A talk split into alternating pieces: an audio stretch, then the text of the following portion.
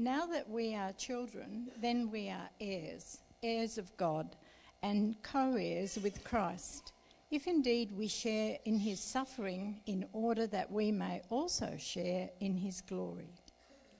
I consider that our present sufferings are not worth comparing with the glory that will be revealed in us. For the creation waits in eager expectation for the children of God to be revealed. For the creation was subjected to frustration, not by its own choice, but by the will of the one who subjected it, in hope that the creation itself will be liberated from its bondage to decay and brought into the freedom and glory of the children of God. We know that the whole creation has been groaning as in the pains of childbirth right up to the present time. Not only so, but we ourselves who have the first fruits of the Spirit groan inwardly as we wait eagerly for our adoption to sonship, the redemption of our bodies. For in this hope we were saved. But hope that is seen is no hope at all. Who hopes for what they already have? But if we hope for what we do not yet have, we wait for it patiently. In the same way, the Spirit helps us in our weakness.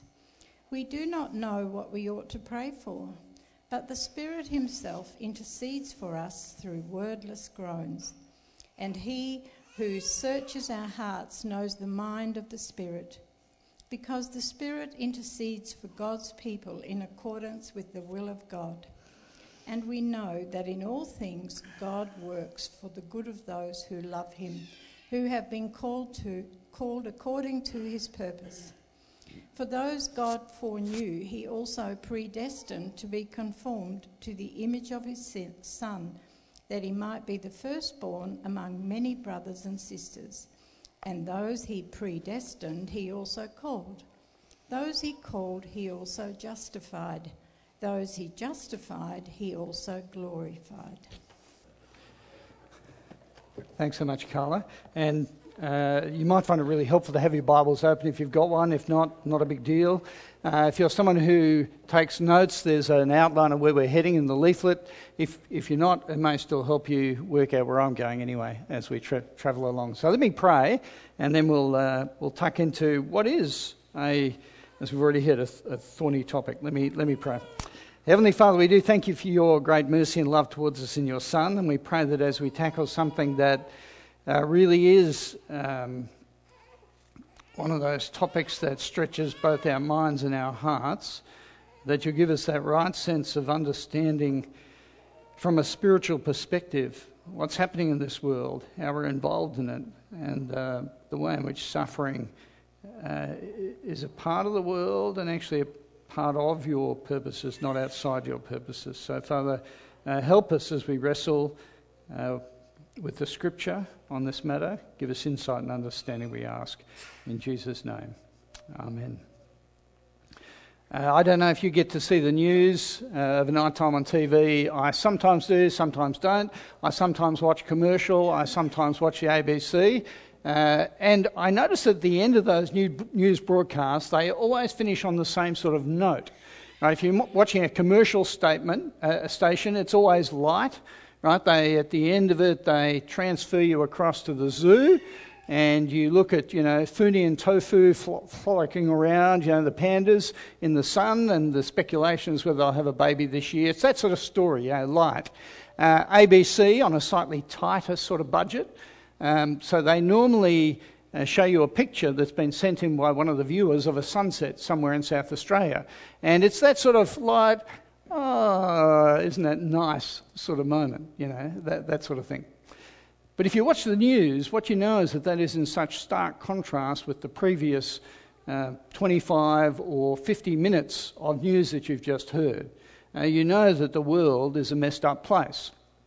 It may be that you're taken to a scene uh, in New Zealand where there are volcanoes that have just, uh, volcano just erupted and people have been killed or the protests in Hong Kong, where people are being hurt and injured in a constant sort of way, or any number of those sort of world events that are really dangerous and damaging. Um, you know, Trump facing off against the, uh, uh, the premier in China and what will happen in that trade war, and also as they fight over islands uh, to the north of our country and what's going on there. The, the world is that sort of contested space. We're aware of it, we know that's the case. But you know that that sort of disruption um, and unsettledness and uncertainty and suffering are not just out there, they're in here as well. Uh, every single one of us, whether it be right now or from uh, the past, will know the pain and the hurt uh, that comes with grief, uh, losing someone you love. You know what it's like to be in conflict with other people and have tension in that relationship.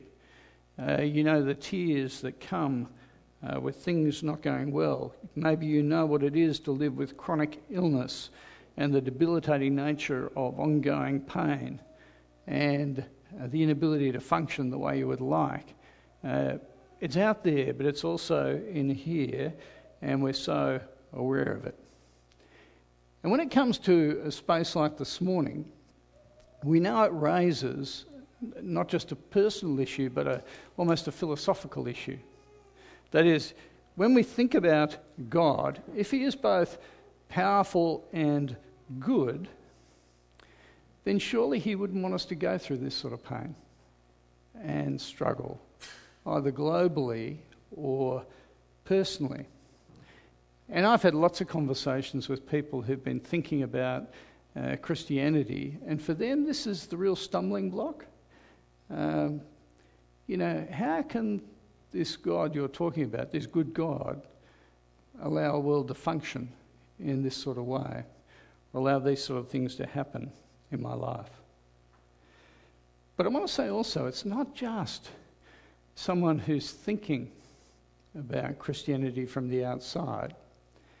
This is an internal issue. This is one that believers regularly have to wrestle with. Why does God allow it to be the case?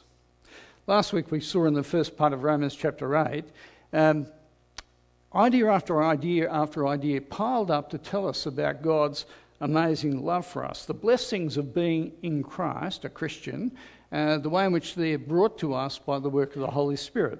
Things like the fact that we're children of God, we've been adopted, we have intimacy with the God of the universe because He's given us His Holy Spirit.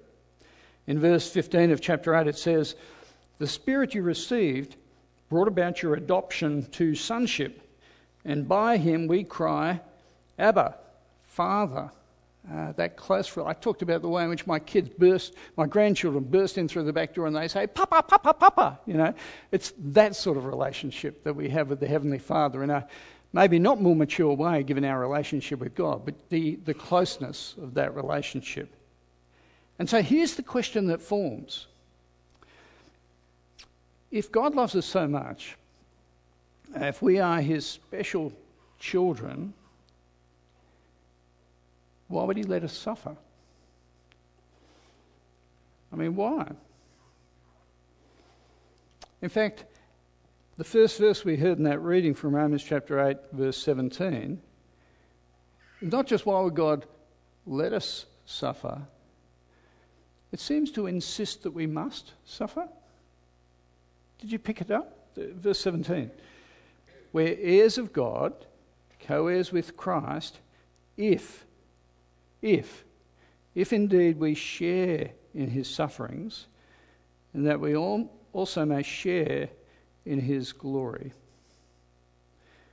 Now, I'm a, a father of kids who are all three kids around the age of 30, and now uh, grandfather of five kids, five and under. And I want to say to you, one of the things I reckon I've tried to do over the years in my flawed, fatherly, grandfatherly way is try and protect them from pain and hurt and suffering. So, given uh, me as a father with all my flaws and my weaknesses and frailties, given I want to do that for my kids and grandkids, why does God insist that suffering is part and parcel of being His children? So, what we're doing is we're turning to verses 18 and 30 to 30 of this passage, and we're thinking about that, that heavenly perspective. It's a spiritual perspective on pain and suffering.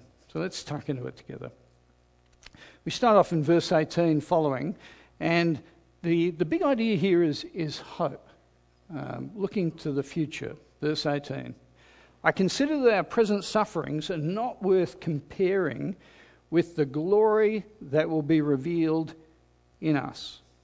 Now, understand really carefully this is not saying suffering isn't bad or suffering isn't real. But what it is saying is that it pales by comparison with the future that God has prepared for us. You pick up the same sort of idea in verse 22. Now, we know that the whole creation, has been groaning as in the pains of childbirth right up to the present time. We've just been hearing about children that have been born, children that are about to be born, nine days overdue. That's a terrifying thought, I think, uh, for that poor mother hanging around like that. That's horrible.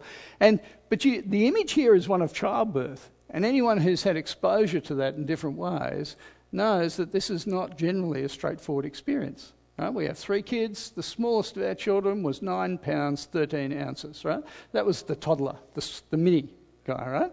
And then we went up from there to 10 pounds 7 ounces and finished off with 11 pounds 15 ounces, right? right? It was agonizing, absolutely agonizing. And it was even worse for Sue, right? It was terrible for her. But, uh, you know, you, you get the point of this image. Our world is in labour pains. But when this present age gives birth to our future glory, in the presence of God, then it will be like comparing chalk and cheese. You know, it's a, sort of nothing with something. It, it will just pale by comparison with how good it will be. Hope permeates this chapter, and it helps us put suffering in perspective. You see, our world, it's incredibly short sighted, but God isn't. God is not short sighted. So then we move in from verse 19 to verses 27 on a, a perspective on suffering now. The, the future has been painted. So, what about the present suffering, given that sort of backdrop? And what you pick up and would have heard in these verses is the idea that they're dominated by groaning. Verses 19 to 22, we hear about the, the world or the fact that creation groans. Uh, we think, I reckon, that, that pain and suffering are normal. Uh, we've never experienced anything different from that. We've never lived in a world where there hasn't been pain and suffering. But I want to suggest to you that it's not the way it was meant to be. Verse 20 The creation was subjected to frustration, not by its own choice, but by the will of the one who subjected it, and it's in hope. Now, understand really clearly that God is the one who has caused this to be a world where there is frustration and futility and decay. Right? There's an ownership by God of the reality of our world right now. You see, the thing is, this world is currently not as it was originally created by God. It's a world that li- lives under the judgment of God. Now, how, how does that work? Um, when you hear of a natural disaster, um, an earthquake, a volcanic eruption, a tsunami where people are killed or drowned, when you hear of a child that dies in, in childbirth. When you hear of a person who contracts AIDS because of a, a contaminated transfusion of blood, when you're subjected to those sort of things, don't you find yourself instinctively thinking, this is not how it's meant to be? It shouldn't be like this. And that's because, at one level, it's not the way it's meant to be. It shouldn't be like that. If we flick back to the first three chapters of the Bible, we're not going to do it, but well, we did that last year actually when we, we met together. But what you see there in those opening chapters of the Bible is the way in which God creates a world. And the statement that keeps on being made about the way God creates it is that it's good, it's good, it's good, it's good, it's good, it's very good. That's the picture of the created order. But what you discover there in Genesis chapter 3 is that people reject God's authority. They want to live under sort of self rule, and they push him to one side. And God will not allow that to be the permanent state of things. He knows that that's not good for us.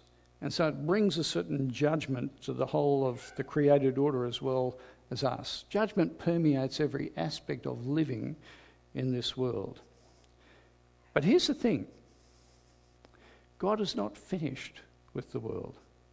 Verse 20 The creation is sub- subjected to frustration in hope. Verse 21 That the creation itself will be liberated from its bondage to decay.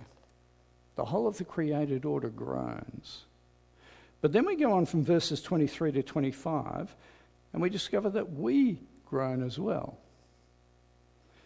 Verse 23 We ourselves who have the first fruits of the Spirit, we groan inwardly as we wait eagerly for our adoption to sonship. It's an interesting image here. Uh, various studies that have been done over the years um, show that Christians, on the whole, by comparison with people in the same sort of culture or context in which they live, will generally have happier, healthier, uh, wealthier sort of lives than their peers around them. It's just an interesting stati- statistical sort of anomaly. But the image here is of us having the, the first fruits of the Spirit, sort of the, the down payment on the future. It's like when you buy a house, you put down a deposit, and you have, then have to wait for a period before you can actually move into the house. You've got to wait for the settlement sort of day.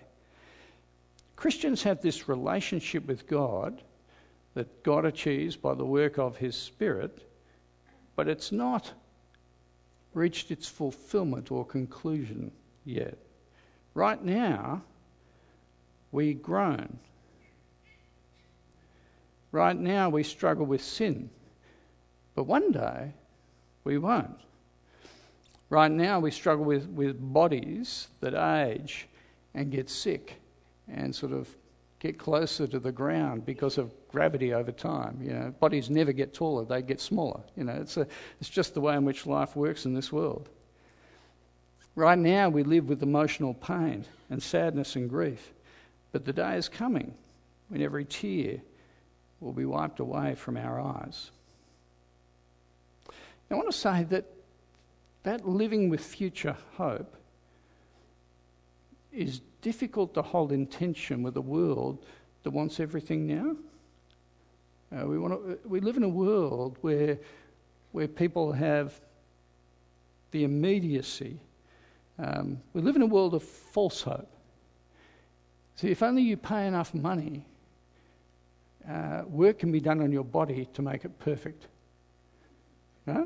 You know, liposuction to take stuff out of your hips and put it in your cheeks. You know, that's, that's what happens, right?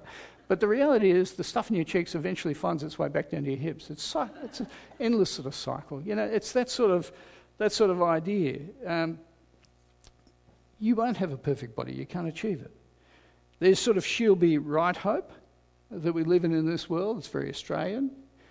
You know, you, uh, uh, you go out after church today, you discover your car's been stolen, um, you get bitten by your dog that happens to have contracted rabies, your house burns down and your insurance lapsed last week, right? You know, and it, she'll be right.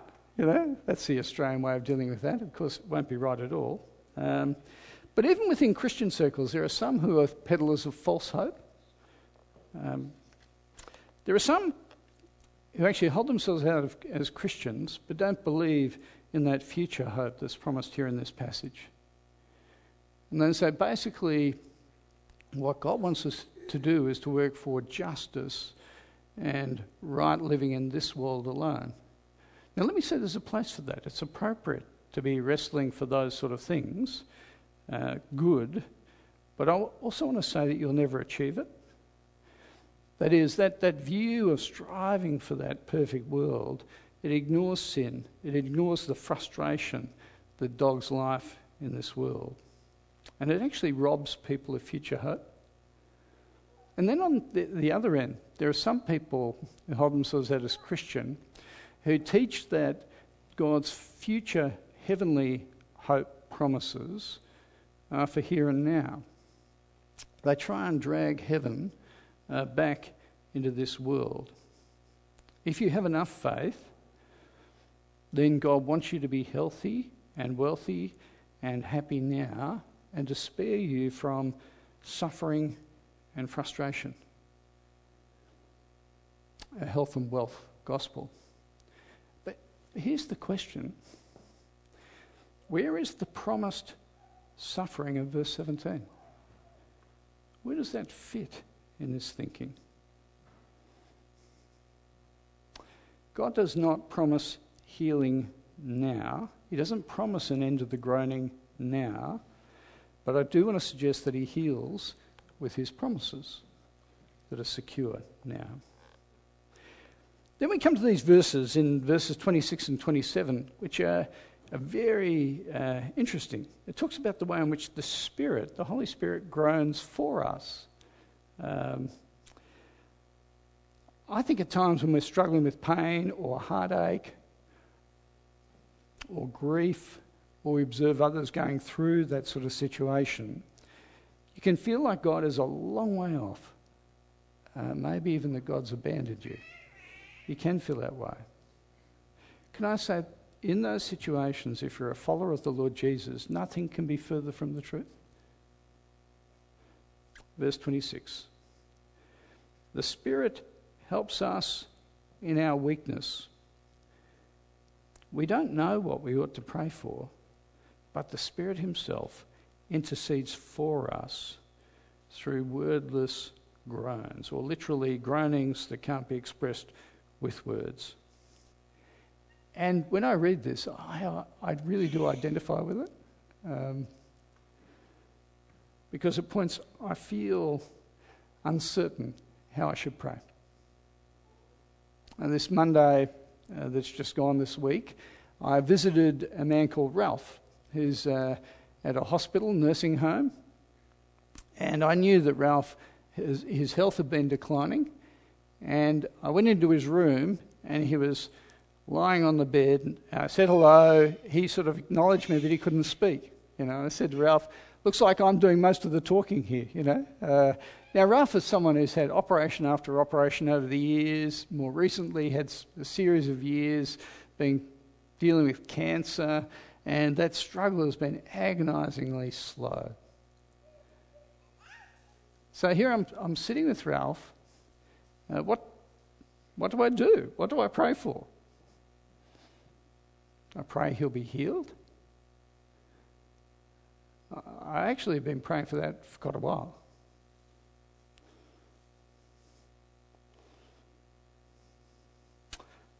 Do I pray that God will take the pain away? Ultimately, I can only see one way that was going to happen. So, do I pray that God will take him? But is it right to pray that someone should die? Even though I know the hope and the promise that God has. So I'm sitting here at the bedside, and those sort of things are going on. Now, I did pray for him actually. But I take it that at those points the Spirit intercedes for us. He groans for us in our pain, in our tears, in our struggles. But then we come to the mountaintop of this passage, verses 28 to 30, that try and grab it all together for us in most helpful sort of way. The way in which God is uh, ruling in the midst of suffering. I want to say to you that God has absolute authority and control in this world, and yet it is a world that He has subjected to judgment in hope. So then the question is this what is God doing now? What's He doing now? Verse 28. We know that in all things God works for the good of those who love Him, who've been called according to His purpose. Now, this is a promise for those who are trusting in Jesus. But what is the good being spoken of here? The good of those who are called according to his purpose. What would you say if I, I was saying, what good thing could God give you right now? Right? You might think, oh, promotion at work, an extra $20,000 pay increase, um, win the lottery. You, know, you might think of a whole stack of things that you think would be for your good. You know, health, freedom from some chronic illness. What would be your good right now? You're good. What's the good being spoken of here? The great thing about the Bible is it keeps explaining it for you. You don't have to invent it or shove it in there. We go straight on to verse 29. For those God foreknew, he also predestined to be conformed to the image of his Son, so that he might be the firstborn among many brothers and sisters. Now, understand what's, what's being spoken of here is that God is glorifying Jesus through this whole process. It happens when people come into a relationship with God through Jesus, and by God causing those who are in relationship with Him through Jesus to become more like Jesus. Now, I want to say this is a revolutionary way of thinking. Because the great goal is not happiness in this world, but the great good is God being glorified and dwelling with Him for all eternity. See, that's the good. Becoming more like Jesus and being shaped like Him. That is the good thing that is happening. And it happens as we trust God struggling in this world. We, we don't control the present. We haven't yet experienced the future. But this truth about God's control for our good is meant to dominate our thinking about both the present and the future. And how does that work? You know, if after church you do discover, uh, you know, that your car's been stolen, and you think, well, that, that, obviously in the purposes of God, that's for my good, right? So you go out, you say, my car's been stolen. you know, how good is this? You know, uh, I don't think that's what's being spoken about here. It's not just sort of, you know, a celebration. But, but let me say, you can know that that event, for those who trust in Jesus, does not fall outside his purposes to shape you more like his son you might be way too attached to your car, right? And it actually, you're living in this world and attached to this world. And maybe it's a good thing that someone steals it so you get a bit more attached to God and His purposes, you know. I'm not commenting on you and your car? I don't have any, any inside information here. Some people are smiling, but you know, that's okay. And you know what? That, that principle that's being enunciated here I come across believers who, time and time and time and time and time again, say the way in which God has pruned them like that rose that Sarah was speaking about. They can look and see the way in which that has happened in their lives to shape them more like Jesus, for which they're thankful, even though they would never have chosen it.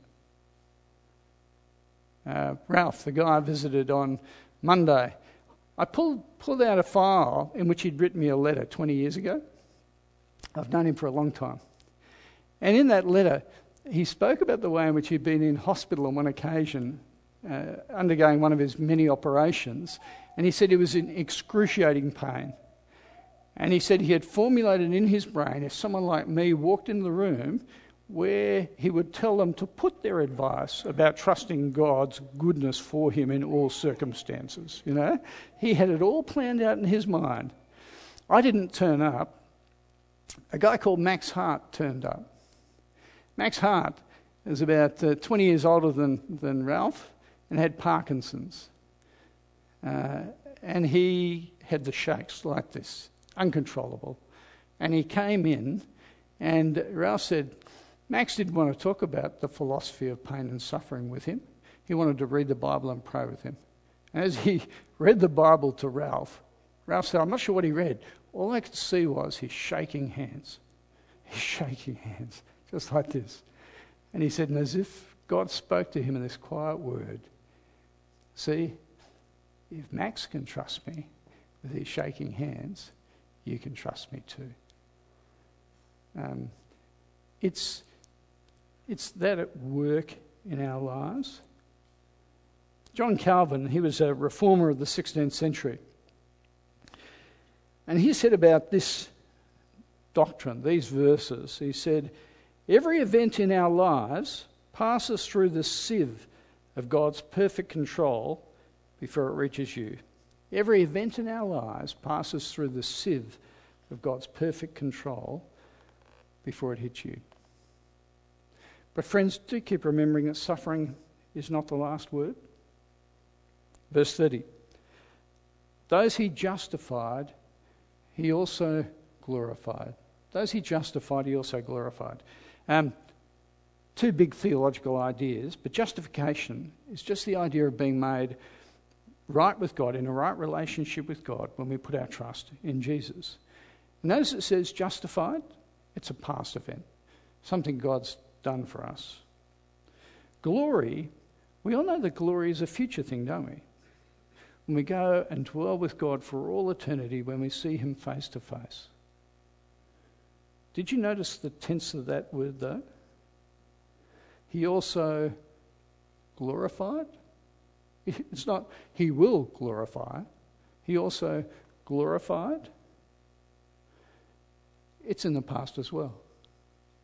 You see, God has control over the beginning and the end of our lives. It is secured by Him. And right now, right now, if you're a follower of Jesus, or if you're thinking about becoming one, then you'll suffer.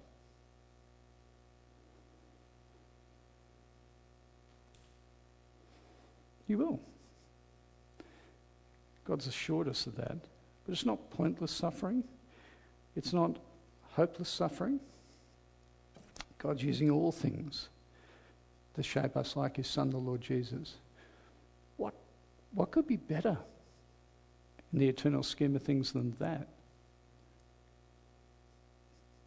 Nothing. God is at work for the good of those that love him. I caught up with Ralph on Monday when I got in there. All he could do was nod. I said, Looks like I'm going to be doing most of the talking. And he just smiled. Couldn't talk, but he did just smile. I read him a psalm, and then I read Romans chapter 8 to him. And I prayed for him. Now, Ralph died on Wednesday night. Um, he, he has claimed, he has uh, taken hold of that which God had secured for him already. His justification, his glorification, they are his in all their fullness right now. God works for the good of those that love him. Can I encourage you to take hold of that promise and store it in your heart? Water it, fertilize it, nurture it. Because that is the promise that will sustain you in this world until you meet God face to face. Face to face. Let me us. Let's pray. Heavenly Father, we do thank you that uh, you're a God who rules from eternity to eternity. We thank you for the insight you give us by your word, by the power of your spirit, to understand what you're about in this world. And it's not the way our world thinks in the absence of you. Our world's preoccupied with the here and the now, the comfort, the acquisition, the goal of ease of life. And yet, you and your kindness have caused us to reflect on eternity. And we know that one way in which you do that is by allowing us to endure uh, suffering and struggle in a world where there is pain and there is heartache. And Father, we don't pretend to understand it all. Uh, we do struggle with it. But we know we struggle as people with the secure promise that you've given us. The promise that you're at work for our good in the midst of all these things. And Father, we pray that even in the darkest and most difficult times, you'll help us to cling to that truth. And by your Spirit, you'll help us to keep groaning to you in our uncertainties. And that we'll know, even in, in the midst of the doubts, uh, that you have not failed us, uh, but that you've secured us for yourself for all eternity. Uh, Father, we pray this in the name of your Son, the Lord Jesus Christ. Uh, we pray in his name. Amen.